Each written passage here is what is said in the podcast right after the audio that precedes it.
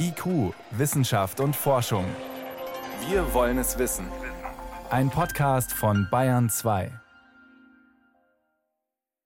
In der Vergangenheit ging er vor allem an Naturschützer und Wissenschaftler der Deutsche Umweltpreis. Dieses Jahr geht er an einen Unternehmer, ausgerechnet aus der Chemiebranche. Ein Widerspruch? Natürlich ist es wichtig, dass man Erkenntnisse schafft in der Wissenschaft und die Leute, die das machen, äh, werden zu Recht ausgezeichnet. Aber es braucht halt auch die Anwendung dieser Erkenntnisse zu einer besseren Umwelt am Ende. Für welche Pionierleistung der Unternehmer Reinhard Schneider genau ausgezeichnet wird, eines unserer Themen heute.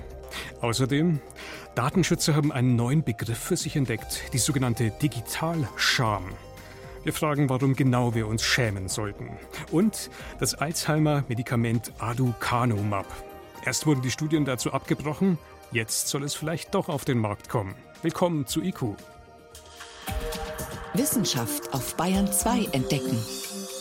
Heute mit Martin Schramm. Weltweit arbeiten Forscher mit Hochdruck, um endlich ein Medikament gegen Alzheimer zu entwickeln. Allerdings gibt es bislang fast nur Misserfolge. Etliche Medikamente haben sich am Ende einfach nicht bei den Patienten bewährt. Jetzt gibt es eine Erfolgsmeldung. Das Medikament Aducanumab scheint zu wirken. In der klinischen Erprobung bei Patienten mit Alzheimer im Frühstadium. Man will es nun auf den Markt bringen. Eine überraschende Kehrtwende, denn erst im März hatte der Konzern entsprechende Studien dazu abgebrochen. Darüber konnte ich vor der Sendung mit Alzheimer-Forscher Christian Haas, Professor an der Uni München, sprechen und wollte zunächst wissen, warum sind die Studien im März eigentlich erstmals beendet worden? Tja, die hatten die bis dahin vorhandenen Daten analysiert und gesehen, dass da keine Effekte waren bei den Patienten auf die tägliche Lebensqualität, aber auch vor allem nicht aufs Gedächtnis. Und das heißt natürlich für die Pharmaindustrie, und das Ganze lohnt sich nicht mehr und man hat sehr schnell abgebrochen. Ich vermute mal, vor allem aus Kostengründen, weil solche großen Studien mit weit über 1000 Patienten, das kostet ein irrsinniges Geld. Was hat denn dieser Einschnitt auch für die Patienten bedeutet? Also für die Patienten war das eine absolute Katastrophe. Auch die Art und Weise, wie das kommuniziert wurde, war sehr schlimm. Die Patienten hatten sich natürlich große Hoffnungen gemacht, deren Angehörigen auch. Und das war ein wirkliches Drama. Jetzt sollte man vielleicht mal kurz erklären, wie genau funktioniert eigentlich Aducanumab? Welches Prinzip steckt da dahinter? Man stellt sich ja normalerweise Alzheimer immer so verstopfte Gassen in einer Altstadt ja. vor, wo der Müll abgelagert mhm. ist und wir brauchen jetzt eine Müllabfuhr. Genau, genau das macht er eigentlich. Das ist so wie eine Impfung gegen Kinderlähmung zum Beispiel. Im Prinzip kann man sich das so vorstellen. Nur wird hier der fertige Antikörper bereits gespritzt. Der geht ins Gehirn und im Gehirn gibt es Ablagerungen. Die hat alles Alzheimer damals schon in München gefunden. Nehmen wir Plaques und dieser Antikörper setzt sich auf die Plaques drauf. Der erkennt die ganz gezielt und der stimuliert dann die Immunzellen des Gehirns. Das sind so Art Fresszellen, die laufen da durchs Gehirn und suchen nach Abfallstoffen zum Beispiel, wie die Plaques. Und die werden stimuliert dadurch durch den Antikörper und fressen den Plaque regelrecht weg. Das ist also die Idee dahinter. Nun hat es bislang nicht funktioniert, aber jetzt große Überraschung. Auf einmal plant diese Firma, die sozusagen im März den großen Abbruch verkündet hat, jetzt doch dieses Medikament zuzulassen. Was hat sich denn da jetzt verändert, dass auf einmal wieder doch große Hoffnung aufschimmert? Ja, es gibt leider nur einen sehr limitierten Satz an Daten, die man sich anschauen kann. Das ist nicht sehr viel, stehen öffentlich jetzt zur Verfügung.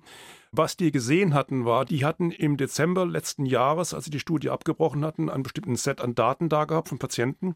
Und in der Zwischenzeit kamen weitere Patienten noch dazu, die halt an der Studie waren. Und es waren auch vor allem solche, die eine hohe Dosis bekommen haben, des Antikörpers, die höchste Dosis. Und das hat die Ergebnislage dann doch nochmal geändert. Und es ist im Prinzip ja auch zu warten. Je länger man das Medikament gibt und je höher die Konzentration ist, je höher die Dosis ist, umso besser sollte das Medikament wirken. Und genau das ist das, was was die jetzt sehen. Ist das glaubhaft oder ist am Ende der finanzielle Druck, Sie haben es erwähnt, doch ja. jetzt auf einmal so groß, dass es nicht so ganz überzeugend also ist? Also ich kann mir nicht vorstellen, dass eine Firma, die bereits so einen Fehler gemacht hat und ein solches Desaster gelaufen ist, jetzt nochmal einen großen Fehler macht. Ich glaube, die haben sich das hundertmal überlegt, bevor die an die Öffentlichkeit gegangen sind und noch dazu an die amerikanische Behörde, an die FDA, um das Medikament zuzulassen. Ein weiterer Fehler, das kann ich mir kaum vorstellen, dass es stattfinden wird. Die Datenlage per se kann ich nicht beurteilen, weil die Einzeldaten nicht vorliegen, aber aber die Zusammenfassungen sehen eigentlich ganz gut aus.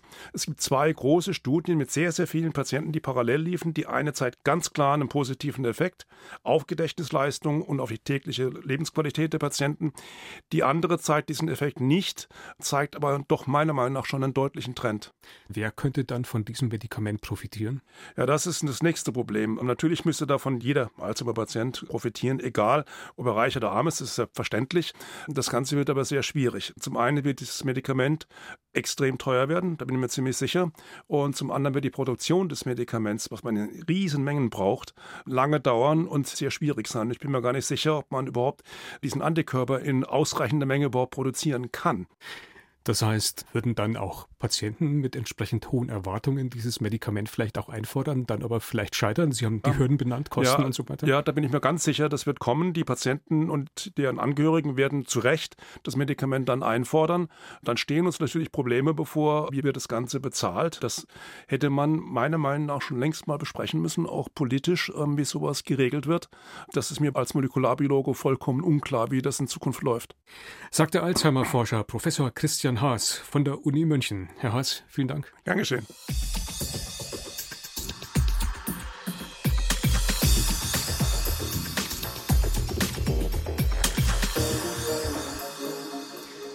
Als die sogenannten Nacktscanner vor einigen Jahren erstmals auch an deutschen Flughäfen aufgetaucht sind, hatten viele Passagiere gemischte Gefühle. Schließlich machen die Geräte genau das, was der Name vermuten lässt. Sie lassen uns, zumindest virtuell, nackt dastehen. Und ob sie wirklich zuverlässig helfen, Waffen und Sprengstoffe zu erkennen, wurde immer wieder angezweifelt. Vielleicht sollte man die Geräte doch auch besser jenseits der Flughäfen einsetzen, für ganz andere Anwendungen, medizinische Anwendungen. An der Uni München kommt die Technologie, in Deutschland ein Novum, nun erstmals in der plastischen Chirurgie zum Einsatz. Sebastian Kirschner berichtet. Es könnte eine Szene aus einem Science-Fiction-Film sein. Ein Mann steht zwischen zwei riesigen, futuristisch gebogenen Gebilden und wartet, dass der Scan-Vorgang startet. Ein kurzer Blitz und fertig ist ein digitales 3D-Modell des Manns. Ort des Geschehens? Das Klinikum München, die Abteilung für plastische Chirurgie. Ihr Leiter Ricardo Junta sieht in dem neuen Gerät eine enorme Arbeitshilfe. Das Besondere an dem 3D-Scanner ist, dass er mit einer einzigen Aufnahme ein Bild des gesamten Körpers herstellt. Nicht nur in Bezug auf die Form, sondern auch in Bezug auf die Texturierung der Haut. Das war vorher nur durch viele Einzelaufnahmen möglich. Und die anderen 3D-Scanner, die jetzt derzeit verfügbar waren, haben immer nur Teile des Körpers fotografiert, also zum Beispiel die Brust oder das Gesicht. Vereinfacht gesagt handelt es sich um einen großen Fotoapparat. Mit 92 hochauflösenden Kameras errechnet der Scanner strahlungsfrei und in weniger als einer Sekunde ein vollständiges 3D-Modell eines Patienten. Eines, das sich zudem in Form und Volumen exakt vermessen lässt. Und das ist für plastische Chirurgen wie Ricardo Junta von entscheidender Bedeutung. Bislang waren wir als plastische Chirurgen immer auf unser eigenes ästhetisches Verständnis im Operationssaal angewiesen. Aber diese neuen Möglichkeiten erlauben es auch, wirklich objektive Messungen vorzunehmen. Konkret soll das Gerät Eingriffe verbessern, wie etwa die Brustrekonstruktion nach Brustkrebs. Wie viel Volumen Körperfett oder Silikon muss an welche Stelle? Wie muss die Brust geformt sein, damit es hinterher auch symmetrisch aussieht? 3D-Scans, die bei solchen Fragen mit objektiven Daten weiterhelfen, werden in der Medizin, vor allem der plastisch-rekonstruktiven Chirurgie, immer wichtiger werden. Glaubt Lukas Prantl, Präsident der Deutschen Gesellschaft der plastischen, rekonstruktiven und ästhetischen Chirurgen. Zum einen benötigen wir solche Verfahren, um die Therapieplanung zu verbessern, um einfach eine viel präzisere und genauere Therapieplanung durchzuführen. Zum anderen sind diese Verfahren für uns auch enorm wichtig, um unseren Therapieerfolg messen zu können. Das ist natürlich wichtig, wenn es um das unmittelbare Aussehen eines Patienten geht. Doch auch bei anderen Untersuchungen an der Hautoberfläche wie der Hautkrebsvorsorge soll der 3D-Ganzkörperscanner helfen, sagt Ricardo Junta. Der Vorteil ist, dass der Patient zum Beispiel jetzt, wenn es um die Diagnostik von Muttermalen geht und die Dokumentation des Verlaufs, eigentlich so eine Art Landkarte hat, die man dann so nach ein, zwei Jahren nochmal öffnen kann und gucken kann, haben sich diese Muttermale verändert, sind sie größer geworden, sind sie unregelmäßiger geworden, hat sich die Farbe verändert und damit kann man zum Beispiel auch verdächtige Muttermale eindeutig identifizieren. Ab Ende des Jahres werde der 3D-Scanner das auch automatisiert selbst erkennen, sagt Junta. Durch einen Algorithmus, der dann auf das Gerät aufgespielt wird. Dennoch wird das einen letzten Blick des Arztes nicht ersetzen. Wie schnell solche multifunktionalen 3D-Ganzkörperscanner flächendeckend im Einsatz sein werden, könnte letztlich vor allem vom Geld abhängen. Das Gerät wird sicherlich an Institutionen sich zunächst durchsetzen, die sich schon intensiv mit Bildgebung in den letzten Jahren befasst haben. Aber ich denke, jetzt in den kleineren Kliniken ist der Preis natürlich schon erheblich, um ein solches Gerät anzuschaffen. Sagt Lukas Prantl mit Blick auf die über 200.000 Euro Anschaffungskosten. Und noch zahlen auch die gesetzlichen Krankenkassen die Untersuchungen nicht. Immerhin, das solle sich bald ändern, sagt Ricardo Junta. 3D-Ganzkörperscanner sollen helfen, die plastische Chirurgie zu verbessern. Ein Beitrag von Sebastian Kirschner. Sie hören Bayern 2, es ist 18.16 Uhr. IQ, Wissenschaft und Forschung gibt es auch im Internet. Als Podcast unter bayern2.de. Erstmals ist sie in Schweden aufgetaucht und hat dann eine erstaunliche Karriere in den Medien hingelegt. Die Wortschöpfung Flugscham. Gemeint ist das zunehmend schlechte Gewissen vieler Zeitgenossen, wenn sie durch Fliegen ihre CO2-Bilanz ruinieren und den Klimawandel beschleunigen. Eine Variante dieses Begriffs, der Flugscham, ist nun interessanterweise auf einer Konferenz diese Woche in Nürnberg aufgetaucht, bei der Herbsttagung der deutschen Datenschutzbeauftragten. Die sogenannte Digitalscham. Frage an Peter Welchering, was genau soll denn das sein? Also Digitalscham, da geht es darum, dass die Menschen sich stärker für den Ressourcenverbrauch interessieren sollen, der durch Prozesse der Digitalisierung entsteht. Und in Nürnberg hat das Petra Grimm angesprochen. Petra Grimm ist Professorin für digitale Ethik an der Hochschule der Medien in Stuttgart und die hat auf der Herbsttagung in Nürnberg eben den Eröffnungsvortrag gehalten. Und da hat sie angeknüpft an die Flugscham und hat darauf hingewiesen, dass immer mehr Menschen sich eben für den Ressourcenverbrauch interessieren, den kritisieren, auch für den Ressourcenverbrauch, der durch die Digitalisierung entsteht. Und dessen müssten wir uns bewusst werden. Das heißt, klassischerweise ist Ressourcenverbrauch ja eben kein Thema für Datenschützer. Was ist da passiert? Der ureigene Job der Datenschützer ist ja eben einfach die Frage, wie können wir denn bewusst mit unseren und anderer Daten umgehen? Mit anderen Worten auch, wie schamlos nutzen beispielsweise auch große Internetkonzerne unsere Daten aus? Das ist ja so eine Frage. Das sind klassische Folgenabschätzungen unterm Strich. Ja, und Folgeabschätzung war auch das Wort, das in Nürnberg gefallen ist. Denn eine Folgeabschätzung der Digitalisierung muss dann auch dahin gehen, wie viel Energie und Ressourcen brauchen wir denn für einzelne Prozesse der Digitalisierung. Also beispielsweise, wie viel Strom verbrauchen etwa Serverfarmen? Welche Ressourcen verbrauchen wir für die Produktion von Smartphones, Tablets und so weiter? Und da müssen wir uns eben auch um den CO2-Ausstoß und um den ökologischen Fußabdruck kümmern. Das heißt, wenn über die Grenze der Digitalisierung dann gesprochen wird, dann müssen wir auch zugrunde legen, was entstehen da denn unter Umständen auch für ökologische Schäden und welchen Ressourcenverbrauch wollen wir für welche Prozesse der Digitalisierung überhaupt zulassen. Nun ist ja schön, dass auch die Datenschützer das diskutieren. Allerdings haben wir doch schon lange eine Debatte über grüne IT. Wissen wir denn überhaupt, wofür wir welche Ressourcen aktuell verbrauchen? Ja, in einigen Bereichen wissen wir das. In den Rechenzentren wird viel Energie auch schon eingespart, schon seit langem. Wir wissen auch, was wir für die Produktion eines Smartphones brauchen, von den seltenen Erden bis zum Energieaufwand für die reine Produktion. Aber etwa beim Recycling von alten Smartphones, da klappt es noch nicht so richtig. Und der zweite Punkt, wir haben bisher noch gar keine solide Messbasis für einzelne digitale Prozesse. Jetzt suggerieren aber manche Studien, es gibt diese Zahlen vielleicht doch. Zum Beispiel Bitcoins. Wie viel braucht man Strom, um die zu erzeugen? Da gibt es immer das Beispiel, tja, so viel wie eine Stadt ein Jahr lang braucht, um davon zu leben. Was ist von den Zahlen zu halten? Ja, es gab mal die Vermutung, die wurde im Netz weitergereicht, dass für die Bitcoin-Erzeugung in einem Monat so viel Strom verbraucht würde, wie Berlin im ganzen Jahr verbraucht. Aber das ist nie wirklich belegt worden. Da fehlen uns die Daten. Das ist auch schwierig, an diese Daten ranzukommen. Denn wenn ich beispielsweise die Rechenkraft meines PCs zur Verfügung stelle, damit etwa Verschlüsselungsaufgaben für eine Blockchain gerechnet werden können, dann bekomme ich Bruchteile von Bitcoins gut geschrieben. Aber um da den Energieaufwand ermitteln zu können, müsste ich genau erheben, wie stark die Prozessoren meines PCs für diese Bitcoin-Berechnungen sozusagen belastet werden. Also werden die wirklich voll ausgelastet oder schwingt das so mit, wenn ich nebenher beispielsweise mit Word arbeite? Und das kann ich im Augenblick noch nicht berechnen. Das müsste aber individuell für jeden Rechner, jeden Prozessor erhoben werden. Wie steht es beim Tablet, auf dem man dann ein Video streamt? Lässt sich da der Stromverbrauch ermitteln? Was das Tablet angeht, ja, aber etwa schon beim Stromverbrauchsanteil für mein Video am gesamten Energieverbrauch der Serverfarm, in der das Video ja irgendwo auf der Festplatte liegt, das zu ermitteln, das ist schon schwieriger. Also komplexe Berechnungen, gibt es denn Hoffnung, dass das in Zukunft vielleicht besser in den Griff zu kriegen ist? Es sind inzwischen Modellrechnungen da für Energieeinsparungen bei den großen Internetknoten. Und mit solchen Modellen könnte man dann auch zum Beispiel den Energieverbrauch für Streaming tatsächlich runtergebrochen berechnen. Aber konkret sind solche Berechnungen bisher nach meinem Wissen noch nicht gemacht worden. Wenn wir dann nun in vielen Bereichen erstmal nur spekulieren können, was heißt denn das dann nun für die Digitalscham? Können wir uns die eigentlich schenken? Also das sehen zumindest die meisten Teilnehmer an dieser Datenschutzkonferenz in Nürnberg anders, denn die wollen Datensparsamkeit und die wollen schonenden Umgang mit Ressourcen, auch mit Energie. Das gehört für die zusammen und deshalb machen sie auch darauf aufmerksam, dass Digitalisierung eben nicht per se und immer die ökologisch sinnvollste Lösung ist. Wenn also Digitalscham so ein bisschen der Digital-Euphorie entgegengesetzt wird, kann das vielleicht ein kleines Regulativ werden. Also von der Flugscham zur Digitalscham. Peter Welchering war das über Debatten auf der Herbsttagung der Datenschützer in Nürnberg. Peter, vielen Dank.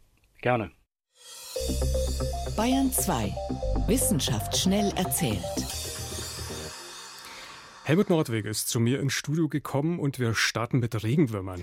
Ja, zum ersten Mal haben Forscher eine weltweite Bestandsaufnahme gemacht an 7000 Standorten. Wo gibt es da wie viele Arten, wie viele Tiere?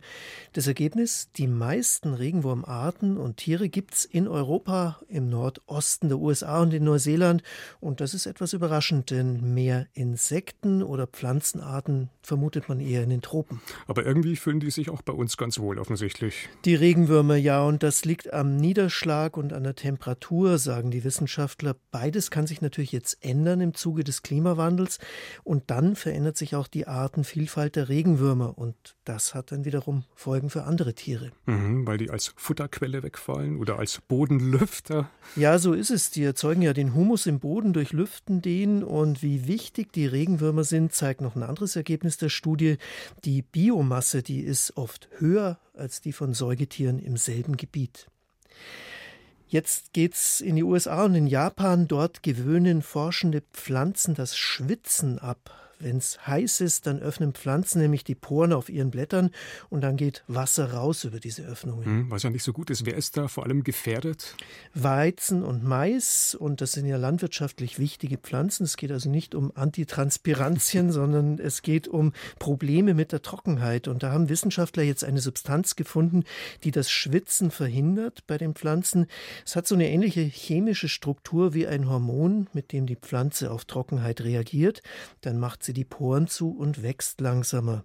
Ja, und die neue Substanz, die kann man aufsprühen und die macht die Pflanze tatsächlich viel weniger empfindlich mhm. gegen Trockenheit. Und wo genau könnte man das jetzt einsetzen? Eben in der Landwirtschaft bei Weizen, Mais und Co? So ist es und das kann natürlich mit dem Klimawandel jetzt natürlich auch noch ein wichtiges Thema werden. Zugelassen ist dieser Stoff allerdings noch nicht, denn man muss erst noch ausschließen, dass er giftig ist. Diese letzte Meldung, die dürfte Eltern vor allem interessieren. Sportverletzungen bei Kindern und Jugendlichen, die nehmen in den letzten beiden Jahren deutlich zu, sagen Orthopäden aus Deutschland und Unfallchirurgen. Hm. Gibt es da Unfallschwerpunkte oder ist das alles querbeet gleich? Querbeet, es geht um akute Verletzungen wie Prellungen und Zerrungen, aber es geht auch um die Überlastung von Gelenken und Knochen. Beides lässt sich beobachten. Und aus den USA kommen jetzt Zahlen, die das genauer aufschlüsseln. Drei Viertel der Jugendlichen jugendlichen Schwimmer zum Beispiel klagen über Schulterschmerzen, typisches Überlastungssyndrom Syndrom beim Schwimmen.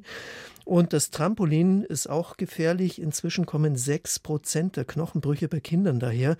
Auch die Verletzungen beim Skifahren und Snowboarden nehmen zu. Gibt es Erklärungen, warum genau dort? Wahrscheinlich äh, steigt der Leistungsdruck beim Sport einfach, sagen die Forscher. Da geht das Training dann auf Kosten von Aufwärmen und Erholung.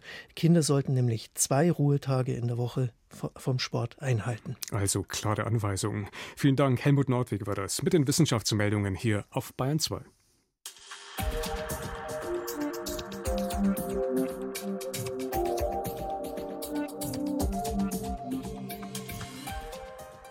Mit einer halben Million Euro ist es die höchst dotierte unabhängige Umweltauszeichnung Europas, der Deutsche Umweltpreis. Bundespräsident Frank-Walter Steinmeier wird ihn am Sonntag in Mannheim überreichen. Unter anderem an den Unternehmer Reinhard Schneider aus Mainz.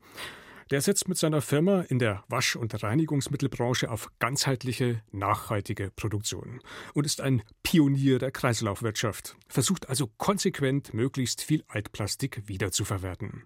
Alice Tilson berichtet. Laufende Fließbänder, greifende, schwenkende Roboterarme haben hier in der Produktionshalle das Sagen.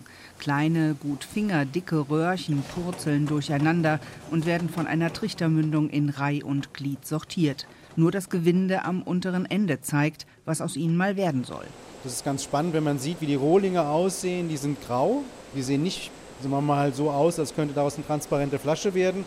Nach dem Aufblasprozess ist aber die Flasche transparent, so dass man den Produkten das nicht direkt ansieht, dass die Flasche aus 100% Rezyklat hergestellt worden ist. Wenn Timothy Clays, der Leiter Corporate Affairs bei Werner und Merz, von Rezyklat spricht, dann meint er damit die Flaschen, zu denen die grauen Röhrchen hier aufgeblasen werden, sind aus Plastikmüll.